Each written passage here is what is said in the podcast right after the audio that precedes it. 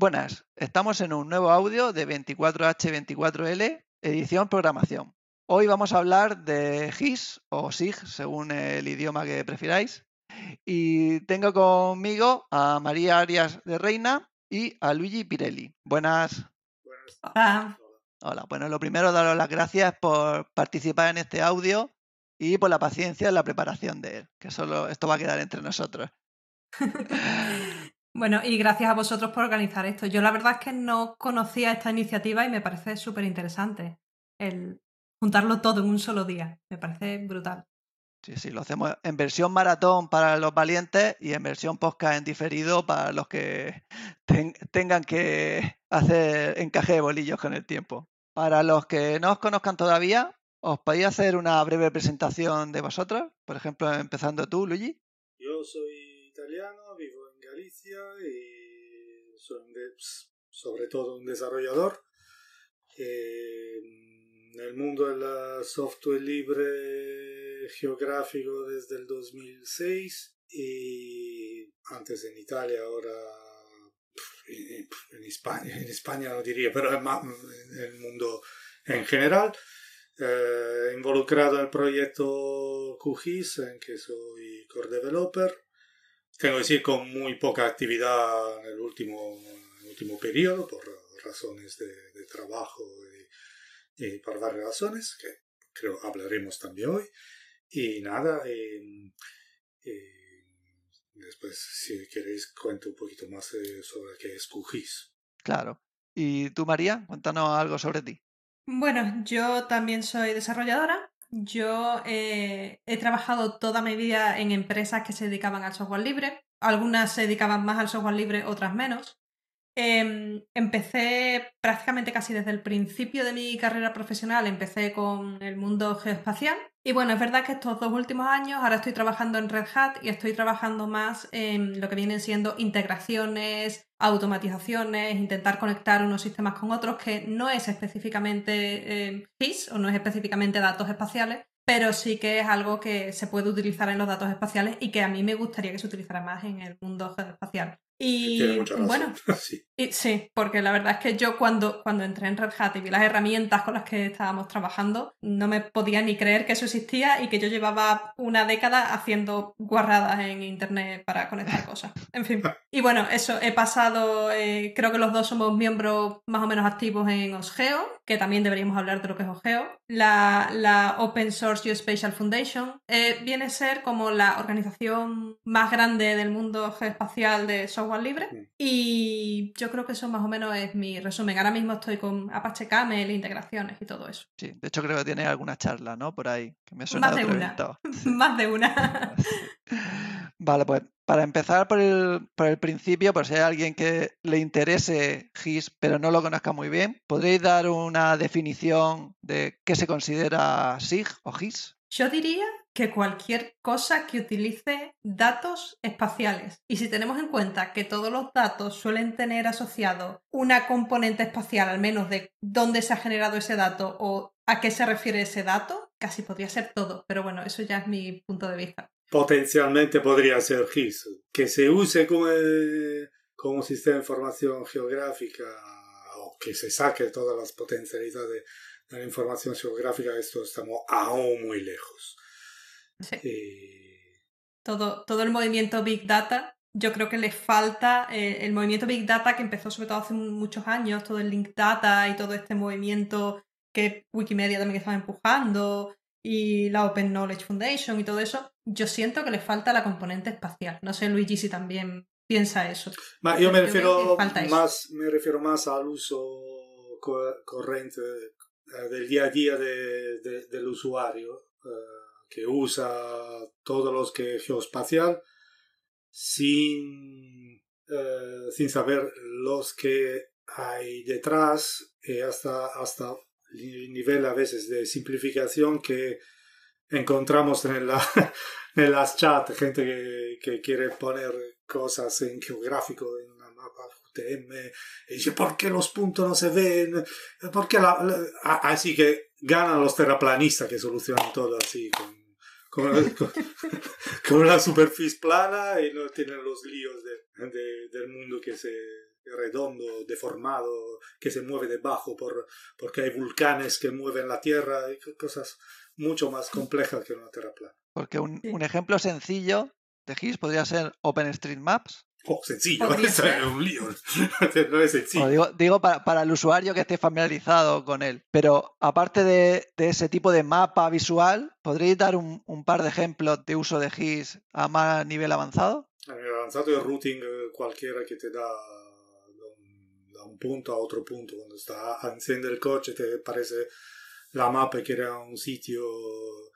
eh, por hacer este routing eh, desde Dijkstra hasta algoritmos genéticos hay todo, toda una ciencia detrás que, que calculabilidad más que cosas geográficas, porque hay teoría de, grafos y cosas así, pero si después añade cosas como la altimetría, subir, bajar, eh, el coste de subir, de bajar, el, el, sentido único, el sentido, eh, la carretera que más fea, otra que es más difícil, y se añade todas estas cosas, empieza a ser geográfico. unas, más, unas carreteras más seguras, o si quieres hacer eh, la ruta paisajística, si quieres hacer la ruta motera, si quieres hacer... Todo eso va cambiando. Yo, yo también añadiría las estadísticas. Muchas veces la gente no se da cuenta de cuando hablamos de estadísticas, todas las estadísticas, o casi todas las estadísticas, sobre todo cuando hablamos de demografía y de población, están asociadas a, a, mm, geografía, están asociadas a componentes geográficas. Hay, a lo mejor tú estás, eh, esto se ha visto mucho con los mapas del COVID y todas estas estadísticas del COVID, tenía sentido añadir la componente geográfica de porque hay una explosión de pronto aquí de, de un montón de gente contagiándose y aquí no. O cómo se van relacionando. Todo esto tiene componentes geográficas que si tú no las sabes manejar o no las entiendes bien, puedes llegar a las conclusiones erróneas y puedes llegar a sacar lo- los resultados que, que no se corresponden con la realidad y que luego no te van a servir para seguir sacando modelos. Entonces, en la parte estadística, la verdad es que toda la componente espacial y, meter las coordenadas, y no solo la espacial, sino la espacio-temporal, todo eso es muy importante. Yo creo que también la, la componente temporal suele estar bastante relacionada, por lo menos lo que yo he tocado de, de GIS, la componente temporal siempre también va muy ligada a las cosas no son estáticas, las cosas se van moviendo, las cosas no son iguales en todas partes, las cosas son diferentes en cada sitio, en cada región. En el Y tiempo. todo eso yo creo que es importante también. Sí, sí. la- esto es otro aspecto del, del temporal el geoespacial que se, no digo que se usa poco. Es eh, infrautilizado o les- eh, las herramientas ah, que no sea puramente numérico estadísticas son infrautilizadas a nivel de, de, de, temporales espaciales por los que he, estado en mi experiencia. Puede ser que. Sí, también por la dificultad muchas veces a la hora de visualizarlo. Uf, lío, La sí. dif- si ya es difícil visualizar bien un mapa, que de eso también podemos hablar, de los mapas feos, el, el visualizarlo con la componente temporal ya te complica todo mucho más, porque lo haces en plan vídeo o incluso a veces en plan vídeo no, porque estás necesitando esa tercera componente de movimiento para visualizar otra cosa. Entonces, no sé si a lo mejor QGIS tiene algo de esto que quieras hablar, Luigi. O... Sí, tiene herramienta, pero desde hace muy poco, tengo que decir. ¿eh? Desde eh, parte del plugin de Anita, que, de- del Time, Time Manager, Manager que, que se ha introducido en el core desde cuando estuvimos en Nudebo, eh, gracias a Niall. Pero no, no era tan esto, que esto, el Time Manager facilita algo que ya se podía hacer con... eh, eh, yo he hecho eh, hace seis años eh, con series temporales de, de cosas de, eh, de nivel de gasto energético para medir dónde era mejor invertir, invertir cosas en Estados Unidos.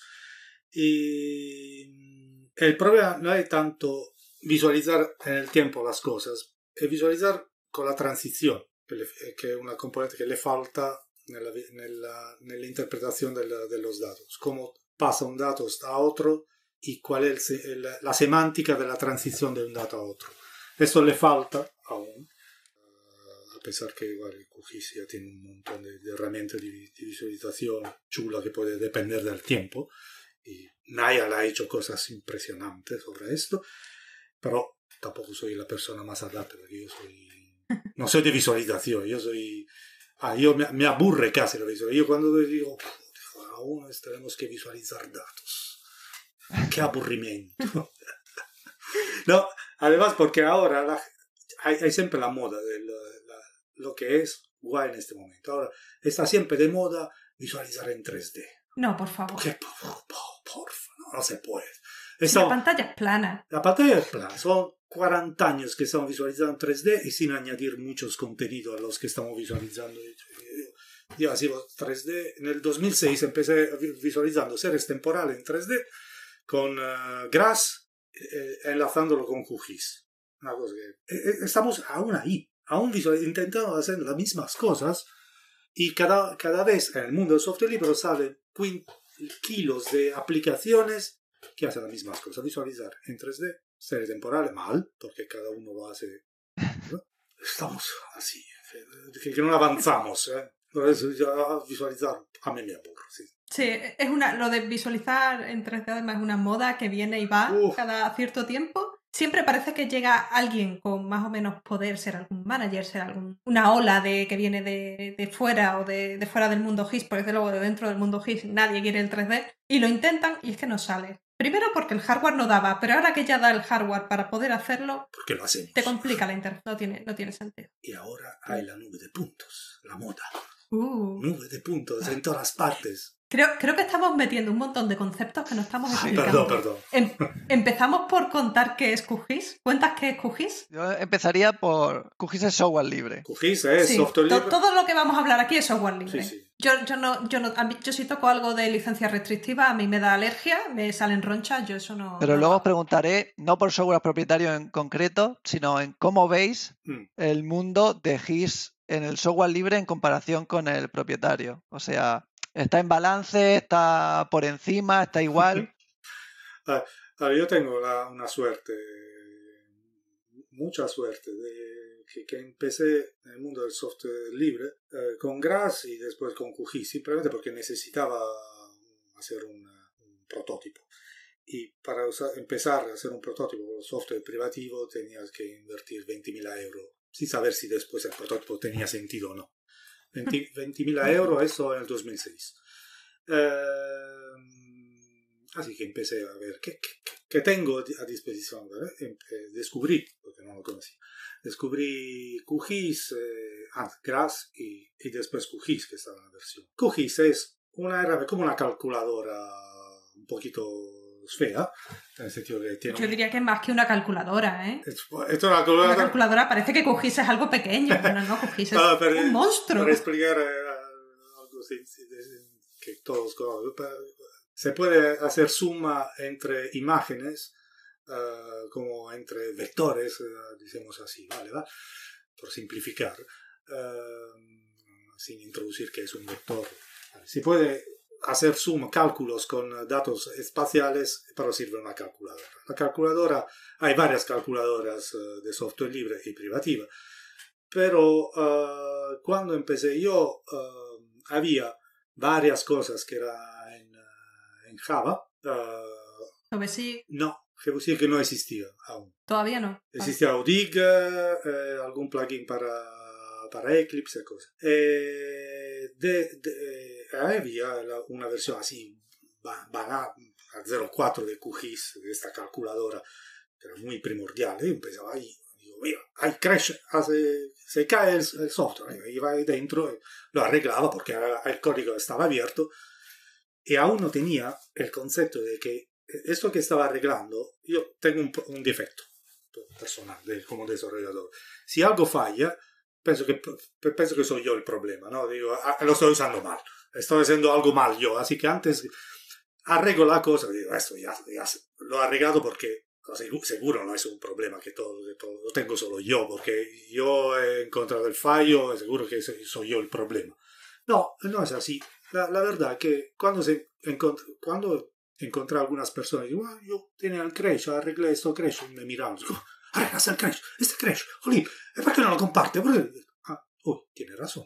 ¿Por qué no comparte eh, los que está haciendo? Y de hecho, así el- los proyectos de software libre avanzan, porque hay gente que tiene que resolver un problema, o porque lo pagan, o porque está haciendo un proyecto en algo no funciona, tiene la, la suerte de, de, de conocer, tener, tener algún conocimiento técnico. El código está abierto, va ahí dentro, prueba, hace pruebas y, y resuelve los problemas. Y no lo resuelve solo para, lo resuelve solo para mí, lo resuelve para todo el mundo.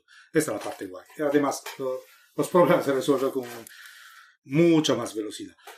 ¿Y qué pasa? QGIS, eh, esta calculadora, eh, era que entonces era casi todo en C++, ah, era todo en C++, y eh, fue, fue en el 2000, empezamos en el 2004, en el 2006 ya se había creado en el 2005 los GEO Foundation, y organizó la primera conferencia en Lausana de... Eh, fuimos ahí a la, a la, primera conferencia de Lausana, de, de, de, el Phosphor G. Y en esta conferencia uh, me encontré los de GBUSIC.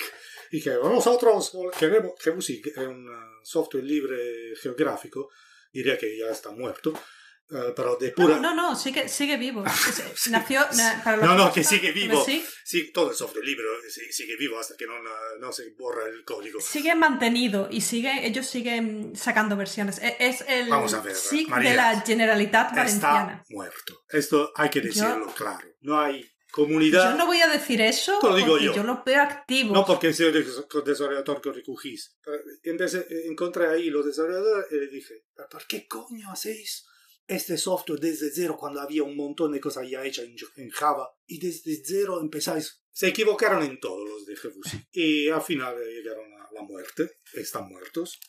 Hay que, hay que decirlo las cosas. Y es un problema de la comunidad española. ¿eh? Es un problema serio la comunidad del software libre, geográfico y no en España, que tiene serios problemas. Y creo que hay que hacerlo autocrítica, que el CIT, que, que, es una conferencia de software libre geográfico en España, que se hace en Girona cada, cada año, no ha conseguido uh, solucionar, a pesar que tenía que ser el punto en que las cosas se condensaban. Y yo estoy bastante decepcionado con la comunidad geográfica española software libre. Y no me extraña. Muy decepcionado. Pero porque no hay, no hay unión, no se colabora, ¿cuál, es, cuál veis el problema? Yo diría que empieza todo por falta de tejido empresarial de empresas de software libre que se dediquen al geo. Es decir, hay unas cuantas, son muy buenas. Sí. Hay, no sé si empezar a mencionar las tres o cuatro que yo diría, pero no porque a ver si me voy a dejar algunas de las buenas, pero hay algunas que son muy buenas, pero no, son no estamos patrocinados, ¿eh? o sea que podéis decir la que queráis. A ver, está Carto, Carto. Geomático, los geomáticos, que son un grupito de, de, no de influye, autónomos pero, que se han juntado. Pero no influye en el mercado. Decir. O sea, no influye en el mercado. Decimos, con todo, con todo el, el, el, la amistad que tengo con los geomáticos, con quien, con, quien colaboré también, trabajé para ellos también. Sí, pero no, no, estoy hablando de que influya en el mercado, lo que me refiero es que el tejido empresarial que tenemos es de empresas muy pequeñitas que hacen muchísimo, carto, pero son muy pequeñitas. Entonces, es lo que dice Luigi, que no influyen, que no... Sí, tenemos Carto, pero Carto ya se fue a Estados Unidos, Carto en Madrid, ¿qué le queda? O sea, sí, tiene una oficina. Carto, Carto demanda a todos los que es una parte del desarrollo a los de que eran uh, geográfica de Sevilla, creo que son. De... Sí, compraron geográfica aquí en Sevilla y tienen aquí una oficina de desarrolladores. Que no hacía todo software libre, pero una parte de software libre lo hacía, lo hacía bien, sobre, tiene algunas personas muy buenas de, de, sobre Postgres. El, tesu, el tejido empresarial. El tejido empresarial sobre esto, esto eh, yo lo he intentado, tengo que decir. ¿eh? Yo sigo siendo autónomo aún. Uh, he colaborado con varias eh, empresas eh, aquí en España, pero lo que veo, primero ya sobre el mundo del, del, del, software libre, geográfico, yo he fatigado muchísimo, primero porque en, en Galicia no, he conseguido casi trabajar, ¿eh? las, las, experiencias que he tenido son malas.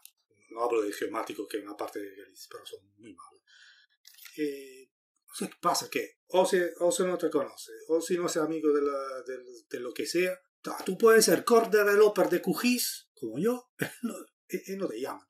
Te pueden llamar el, el, el, tío que no ha contribuido nada nunca al código y te llaman eso porque, amigo. También te digo, hay, hay gente. Joder, ¿de qué estamos hablando? Hay gente, no, no, estoy totalmente de acuerdo contigo, pero hay gente que seguramente le da miedo llamarte porque pensará que tus tarifas son altísimas. Cuando no tengo ni idea de cuánto cobras, pero no, no creo que la gente tiene una percepción de que si eres core developer de QGIS, eso significa que tú vas a cobrar 200 euros la hora. Yo no me lo puedo permitir, tengo que irme al novatillo, que ya lo explotaré a mi manera. No sé si, porque tengo, tengo ese feedback de incluso que me lo han dicho a mí, no, pero tú tienes que cobrar un montón como, como experta en GeoNetwork. Cuando yo trabajaba en GeoNetwork, yo decía, bueno, a ver, mi empresa cobra un montón por mi hora, pero mi hora lo que yo cobro es, no hay menos, o sea, tampoco tú te una oferta y, y, lo vemos. Claro, o sea, lo vemos.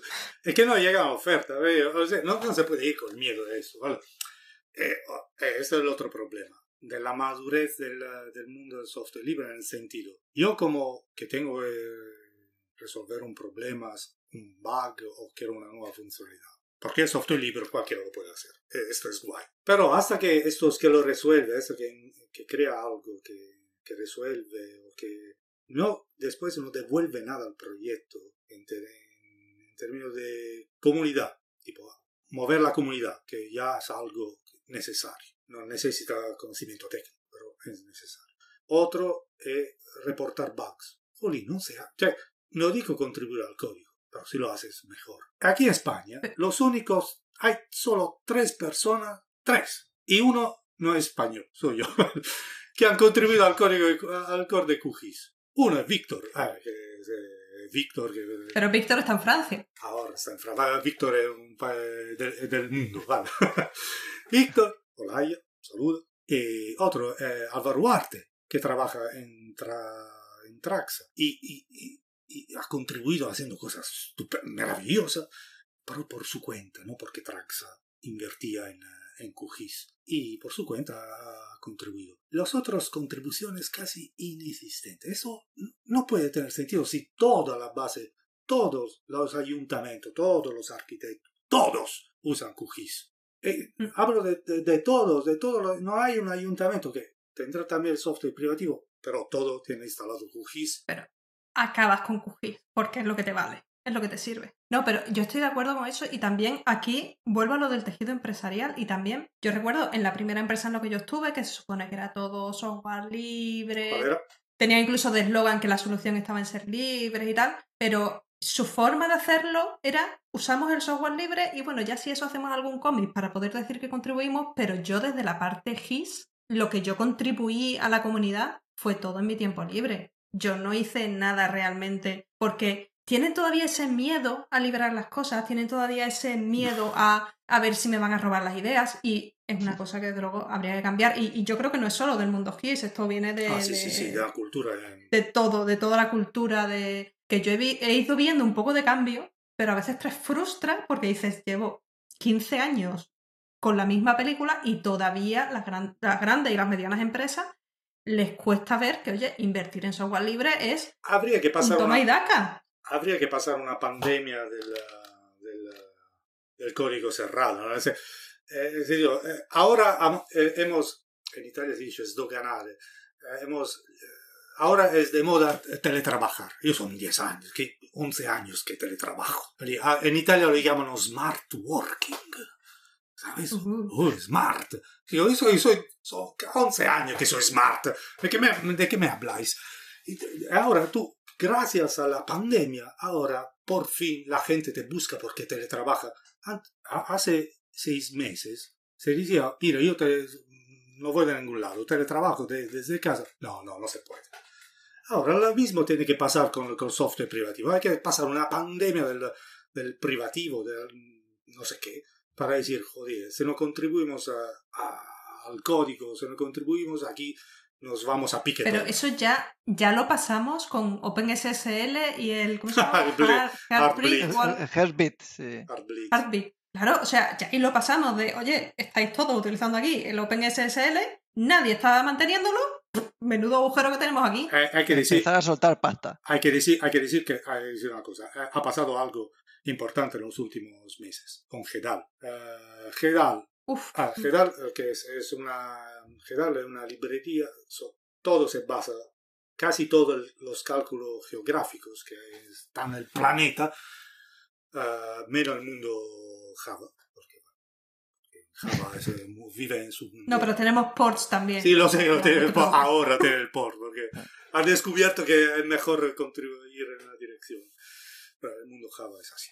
Eh, GEDAL, esta librería tan importante que se desarrolló en el mundo militar eh, de Estados Unidos, pero vale, es una, librería muy importante que está en todos los softwares que usamos, también el móvil, probable, que tiene algo de GEDAL, de Proch. y ahora ha conseguido, por fin, después, ¿cuántos años? 30 años, 30 años. ¿30 y tantos, 40? Conseguido financiaciones por 70 mil dólares o, 300 mil dólares, ¿vale?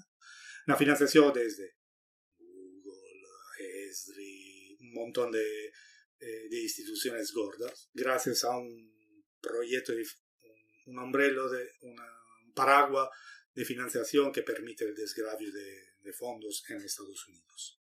Ya está permitido pagar fijo Even, que uno de los mantiene el principal, y después también hay al que de Jujis, que pero tiene un conocimiento brutal de todo, de cualquier cosa. Eh, y también eh, como segundo developer.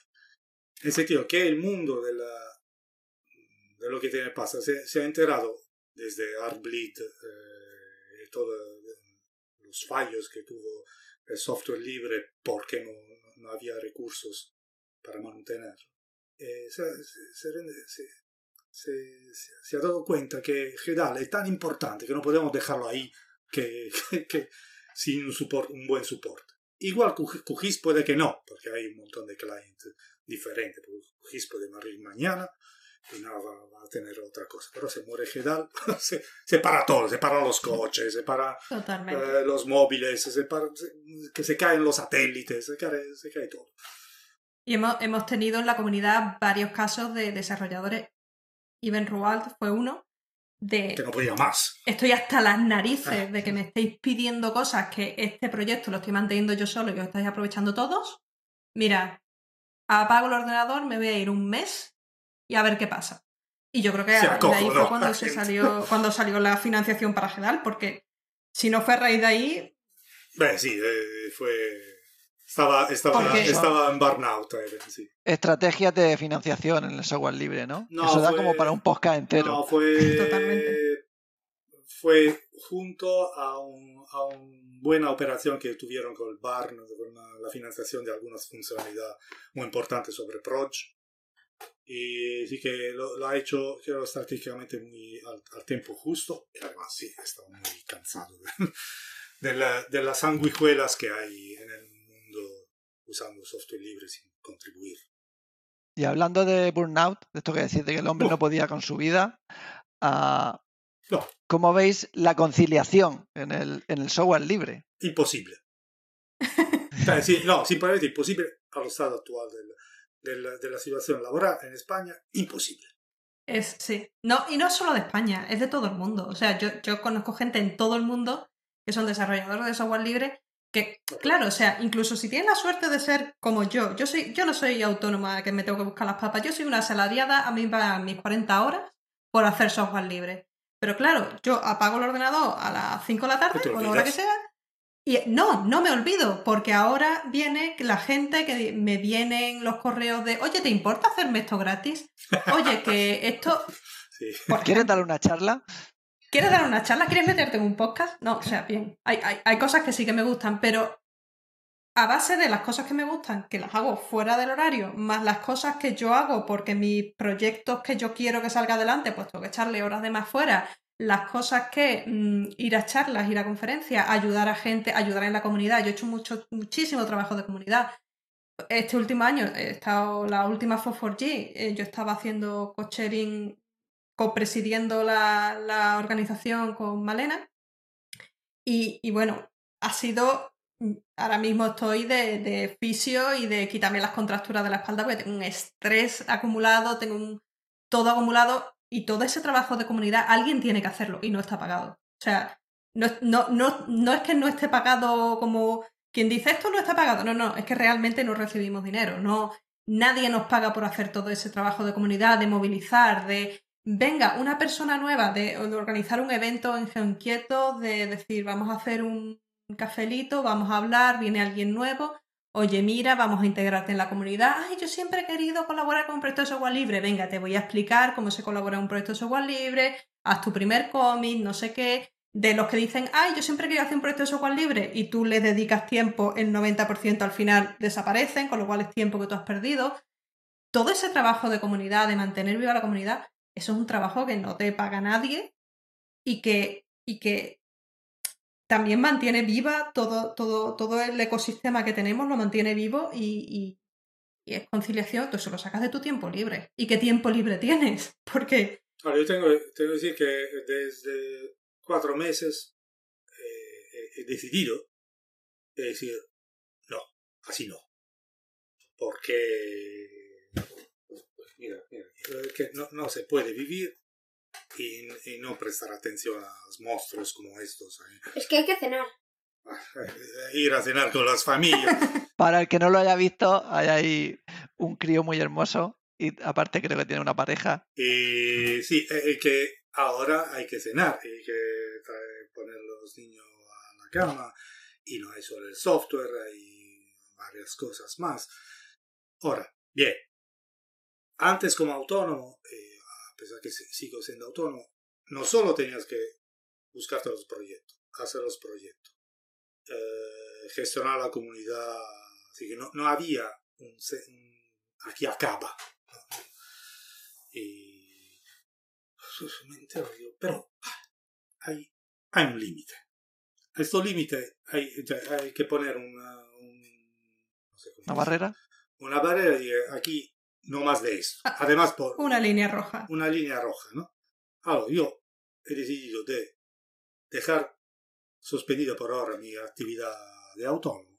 Hago el asalariado. Y mira, ahora no estoy haciendo software libre. Estoy esperando de poder hacer... Vale, contribuimos al software libre porque sí, porque al COG, eh, a varios formatos que usáis sin saberlos que Cloud Optimizer Geotiff contribuimos financiando directamente los desarrolladores porque nos sirven como cosas. Pero que eso es una forma muy válida de contribuir al sí, software sí, libre, no todo tiene que ser cómics. No, no, claro, pero a, ver, a, mí me gusta ir un poquito más directo. Yo, pero, ah, por, por, estilo mío, ¿no? Yo no soy por, mi estilo. Pero es, muy poco respecto a todo el mundo que, de, de, lo que hacemos.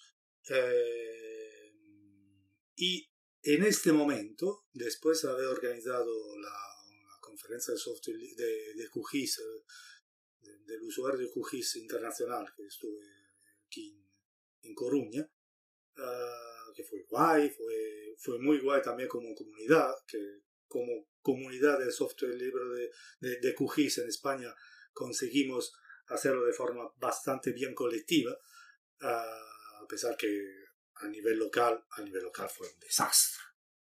Ayudar, ayudaron gente. O sea, hay, tuve ayuda más de la gente desde Barcelona, desde Madrid, de otros de la comunidad por Telegram, que trabajar localmente, físicamente. Tuve ayuda, logística, pero no era solo eso. Eh, sí, pero eso, eso también nos ha pasado mucho con la organización de la FO4G. Me parece... Porque además ah, es que el COVID nos ha atropellado. O sea, ha habido gente que decía, bueno, yo es que de pronto tengo a, todos los niños, ya, ya no tengo tiempo, de pronto tengo que cuidar de mis padres porque ya no pueden venir nadie a cuidarlos, de pronto tengo... O, por ejemplo, gente que se ponía enfermo, Malena que falleció en abril, o sea, todo esto es... Te va cambiando totalmente el plan, te va quitando todo.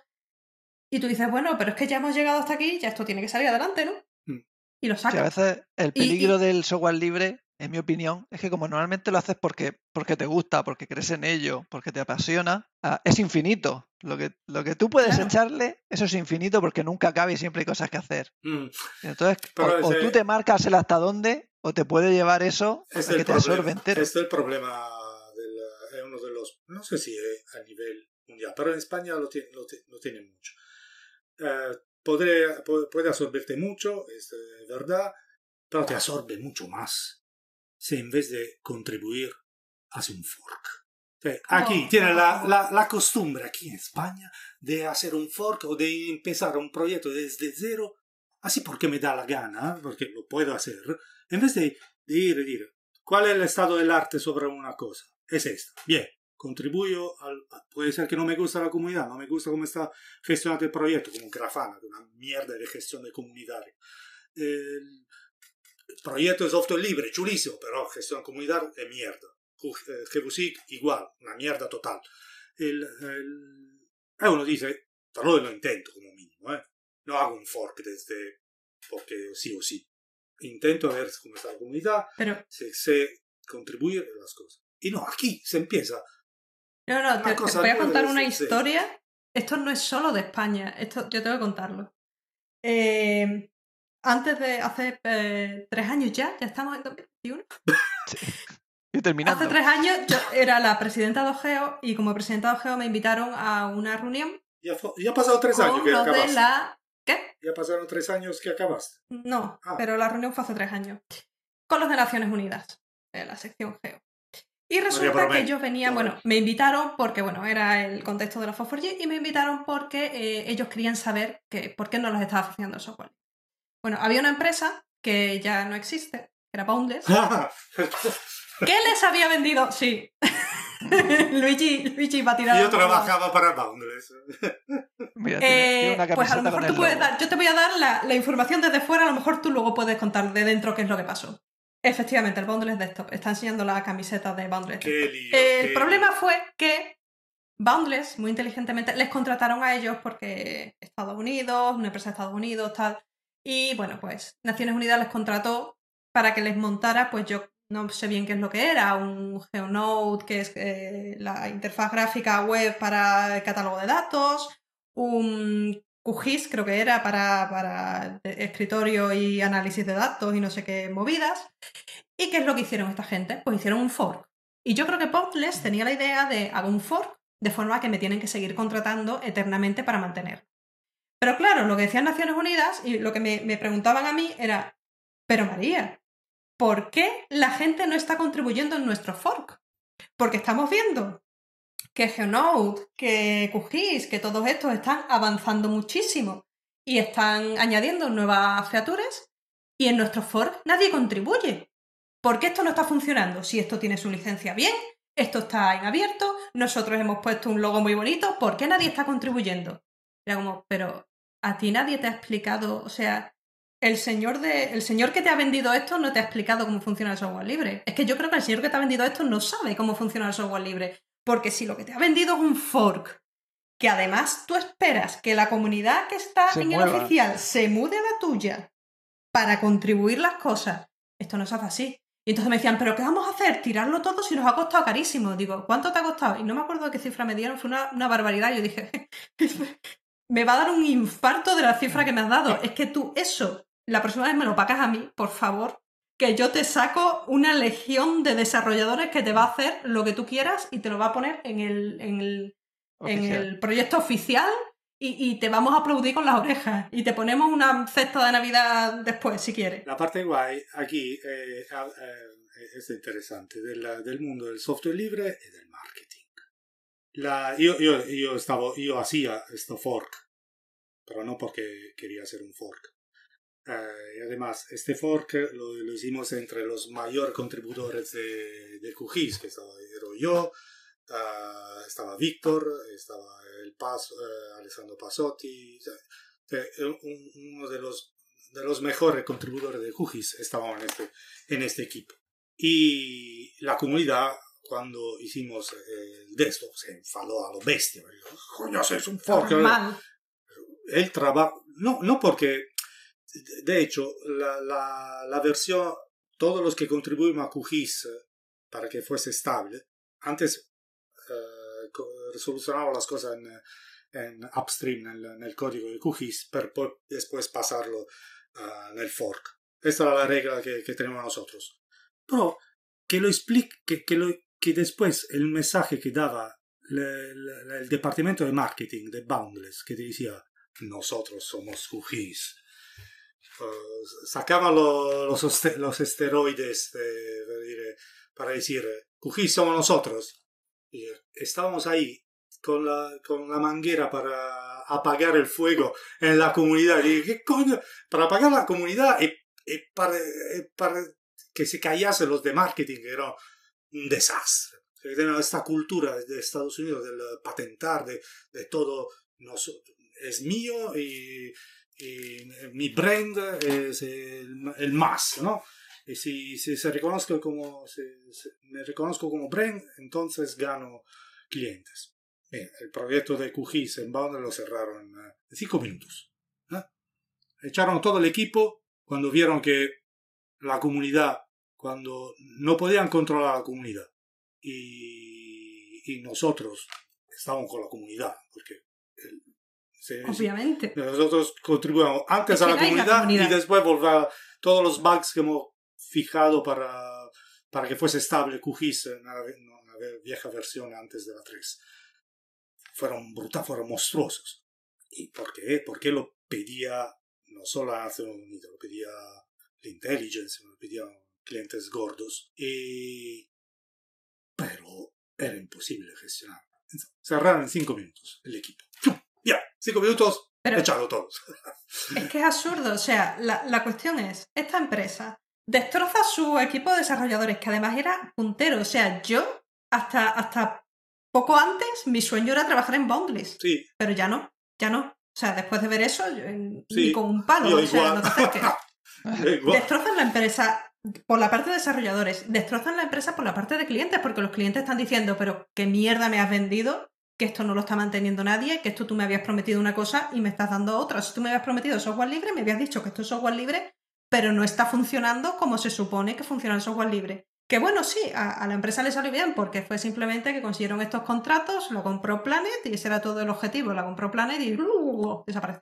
Pero, claro, Planet, o sea... Planet se compró los contratos con los federales. ¿eh? El resto de la, la, otra parte de Boundless lo, la, la, echó porque no le interesaba. ¿eh? Pero, pero el, el, plan de Boundless era ese, yo consigo unos contratos súper mega fantásticos para que me compren. Pero claro, es el este capitalismo tan salvaje de en verdad yo me da igual si gano o no gano dinero, lo que quiero es que me compren frente al software libre. Perdona, o sea, no, no, no sé cómo lo compaginas, pero a mí no me funciona. Es como What Three Words. El, el otro...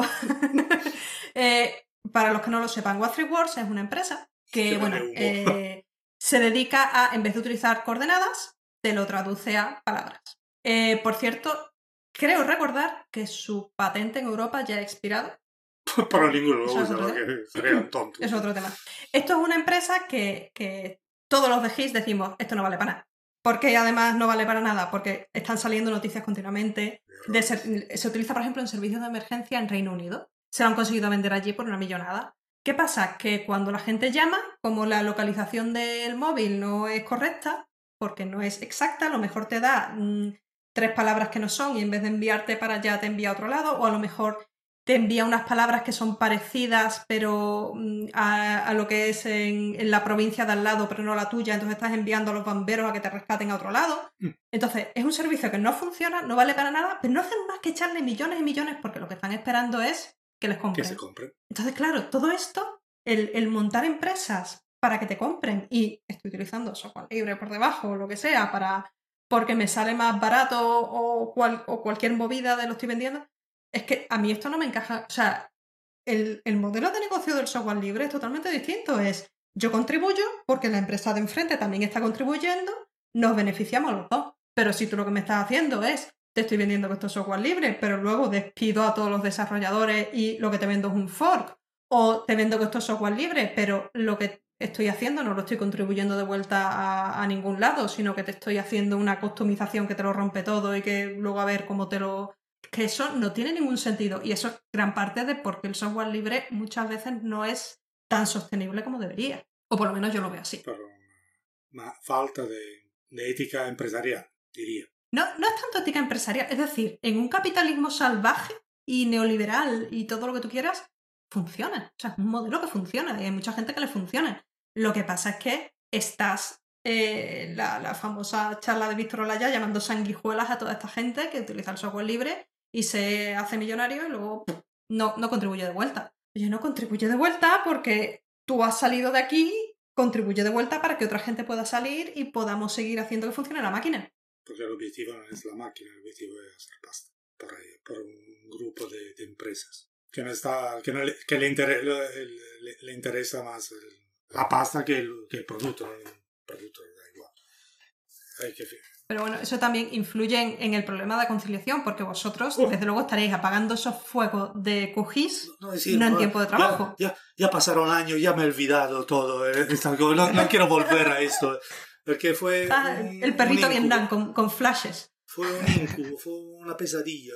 Fue. Y después va, No, puedes cerrar todo. Está bien. Sí, pero es una pena porque yo a ti te considero uno de los desarrolladores estrella de si yo tuviera una empresa que tuviera que contratar a alguien para esto, o sea, te, con- te, te contrato a ti, te contrato a Víctor o contrato a, a- Estáis los primeros en mi lista. Y que tú tengas problemas para mantener un... para poder hacer tu vida haciendo software libre, me resulta totalmente alienígena eso. Sí, Algo falla en el sistema. Ah, ah, ah, ah, ah, ah, sí, por eso. es que, que, que, te voy a decir, el modelo que tenía Boundless era bastante similar a los que tiene, tenía, ahora no sé si lo tiene, sigue teniendo Carto.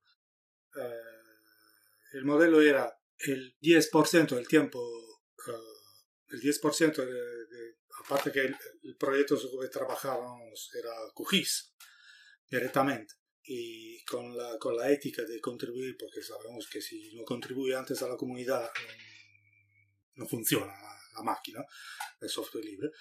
Y, y después tenían 10% de- de- del tiempo que era para ti. Hace lo que quiera del software libre. Y nosotros, ya que éramos el mundo de, de, QGIS, seguíamos haciendo QGIS. El, el trabajo, el tiempo libre. Y era un modelo que, que funcionaba bien. Eh, funciona- en Carto hacía igual, ¿eh? Eh, a- Sí, hasta, muchas, hasta muchas que estuvo empresas... Sandro Santilli, que le, le organizó la, la base de datos, cuando aún no era Carto de ahora, ¿eh? ahora no, cuando era Visuality, entonces, y era así, ahora no sé si se ha cambiado.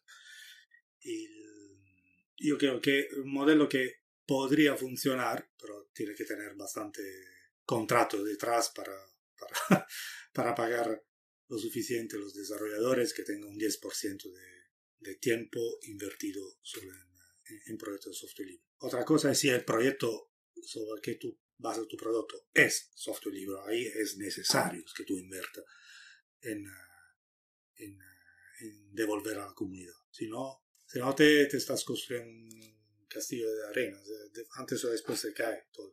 Conciliación. Pues fijarse que el tema de la conciliación sí da que se nos ha ido prácticamente las horas, la hora del podcast No y se nos ha quedado pendiente hablar de, de Python. Python. Nos ¿qué es quedan, Python? nos quedan cinco minutos. ¿Queréis destacar algo? O decir algún medio de contacto, algún proyecto que destacar? ¿O algo breve sobre Python? Bueno, yo, si, si alguien tiene interés en el mundo de los mapitas, de. No mapitas, no debería decir mapitas, que parece que estoy denigrando, de los mapas, de la localización, de los datos espaciales y todo eso, eh, que mire si tiene algún geoinquietos cerca, geoinquietos.org. ¿Por qué? Porque estamos por todo el lugar, todos los países de habla hispana, yo creo que ya estamos en todos, si no estamos en todos, faltará poco. Y si no, mm, mirad algo de Osgeo, que seguro que hay algo cerca. Y eso siempre es una buena puerta de entrada para empezar a, a conocer gente y conocer qué es lo que se mueve. Porque aquí es que hemos hablado muy poquito de, de geoespacial en concreto, hemos hablado de El modelo libre en ecosistema. general. De Python, ¿qué puedo decir? Eh, Porque yo he escuchado C, Sí. he escuchado Java, pero ahora mismo Claro, parece no, el, el lenguaje del momento. Sí, el- cuando es- hemos organizado la, sí. la FOSS4G, el- los primeros workshops que, se, que, que volaron las entradas fueron los de Python. Y luego siempre nos han seguido viniendo gente hasta el último día preguntando, pero ¿no tenéis más workshops de Python? Y no podéis dejarme entrar. Vamos a ver, que si te dejamos entrar a ti, hay que dejar entrar a los otros 50 que han preguntado y el workshop se convierte aquí en una fiesta y no, no te enteras de nada. Pero yo, yo soy de Java, yo no soy de Python. Entonces yo realmente entiendo por qué todo este, este boom. Yo creo que tiene mucho que ver con que los plugins en QGIS se pueden hacer en Python y hasta ahí puedo leer. eh, pues aquí eh, también se abre un mundo también aquí sobre la gestión de los proyectos de software libre. Eh, hay cosas, decisiones, por ejemplo, de QGIS que yo no comparto para nada, tipo lo de mover todos los que había hecho Víctor. Que, una cosa que, que ha hecho Víctor, que la parte de processing, que, que fue, hicimos revolucionario por el mundo de, de QGIS. Y era todo escrito en Python. Era, tenía una ventaja, además de que estaba escrito bastante bien. Em, es que cualquiera podía contribuir a, a, solucionarlo. Ahora, si manejáis processing de QGIS, que todo en C++, va, C++ no es tan difícil, pero es tan retorcido ahora y tan complejo que yo he perdido, que yo casi digo, no, y esta parte de código no la quiero tocar. Si alguien me viene a decir, ¿quieres hacer algo de, con processing de código? Digo, te digo, no, no, no, no quiero tocar esta parte. Que la toque Naya, que la toque alguien, yo no la quiero tocar. Python tiene la ventaja que abre la, la base de los contribuidores, también un montón de código de mierda, ¿eh? hay que decirlo. Eh, abre la, la posibilidad a, a, un montón de gente de, contribuir de forma sencilla, que es aprender a solucionar los problemas, después de, ahí el trabajo de nuestro, de, de los core committers o de la gente que, que hace el review del, del código, y dice, mira, está guay, gracias por eh, solucionar este, este problema, pero si, si lo pone un poquito de esta forma, porque es mejor uno se lee mejor, uno porque le falta el texto, otro porque se integra mejor con esta otra funcionalidad. Haciéndolo solo en C++, como ha pasado una, parte, una buena parte del código de, processing, ha cortado las contribuciones, total. Los que contribuyen son Naya y Alex, con quien trabajé. He, trabajado con Alex un montón de tiempo, pero no puede ser así. y no me gusta. Eso, que no me Estoy dentro, estoy dentro del proyecto, ¿eh? eh no, pero tienes razón. O sea, yo hace poco he tenido que hacer un par de cositas en Python y yo sí dejaba. Yo Python no tocaba desde la universidad y ha sido cuestión de un par de días y ya estaba yo siendo capaz de leer el código, corregir cositas, debuguear. Pero tú me metes en C, la última vez que yo me intenté meter en C más más, como no. O sea, prefiero pagarle a alguien incluso. O sea, no. Eh, porque Python es tan, tan asumible. Yo, por ejemplo, soy administrador de sistemas y yo eh, he arreglado algunos bugs de algún programa que uso porque estaba escrito en Python y es súper sencillo para cualquiera de leerlo y probarlo. No tienes que estar ahí ni siquiera compilando ni siguiendo ahí cosas raras. Y luego lo que yo veo, no sé si vosotros estáis de acuerdo, que como ahora se lleva mucho lo de la ciencia de los datos y hay muchas disciplinas que no son programadores puros que están empezando a tocar Python. Entonces, claro, ahí hay ahora es un campo grandísimo. No, no, es un campo de ahora, eh, no es un campo de ahora. Ahora Python de moda. Antes eh, todos los, que hacían ciencia de datos usaban IDL, Octave, R, cosas. Ahora es Python, mañana va a ser otro. Eh. Hay que decir que, es Python tiene su límite. ¿eh? Espérate que entre JavaScript ahí. Más también. Está lleno de cosas, de lenguaje. madera. No, no, hay que fijarse en un lenguaje. El, lenguaje, Python es chulo, ¿eh? No hay que decir nada, pero eh, lejos de... Si se encuentra alguien que escribe en forma pythónica, sin razones reales, echarlo. Porque ninguno va a, hacer manutención de este código si escribe en, en Pythonic Way, real. Solo por estilo. ¿eh? eh sale un montón de gente a la universidad que le gusta el lenguaje por el lenguaje, no por solucionar problemas. Después, cada lenguaje tiene su límite, hay que eh, buscar los truquillos para, para que las cosas funcionen mejor, más veloz eh, o, o, con menos problemas. Pero el, el, idioma para el idioma es como el catalán con el castellano, el gallego, el gallego reintegrado, el gallego normativo, el gallego... ¿eh? es un lenguaje, tiene que solucionar problemas que, se, que a, otros, a otras gente tiene que solucionar, a tener que mantener. Y Python facilita esto, pero si después te quiere complicarte la vida así, para ganar un millonésimo de segundo. Y para perder un montón de colaboradores. Es para perder un montón de colaboradores. ¿Cómo pasa procesos en Python a procesos en C++. Ha perdido toda Yo, una base de contribución. A QGIS podría contribuir ahí en la parte Python, no en la parte C++. Es que en la parte C++ me pierdes porque nada más para ver cómo compilar aquello y instalarme todas las cosas, ya me has perdido. Es que ahora es fácil hacerlo. Imagina hace años. ¿eh? Hablando de perder, hemos perdido la hora, así que tenemos el tiempo justo de daros las gracias y despedirnos a ti. Y que digáis vosotros si queréis poner un medio de contacto, que lo pondremos en las notas del programa, o simplemente unas últimas palabras para la audiencia. Que gracias por escuchar y que gracias por invitarnos y que soy de la web en casi todas las redes sociales. Yo soy Ginetto en Twitter, que uso más o menos más a, nivel profesional, o Luigi Pirelli en LinkedIn. O buscar QGIS Luigi Pirelli y ya estoy. Es fácil, googlear es fácil. Si alguien quiere una contribución, y no es difícil encontrar si se quiere encontrar. Eso es el problema. que parece que no, ¿eh? es mejor el amigo del amigo. Pues nada, pues con esto terminamos el audio. Muchas gracias a vosotros y a la audiencia por estar aquí. Un saludo, hasta luego. Hasta luego. Chao.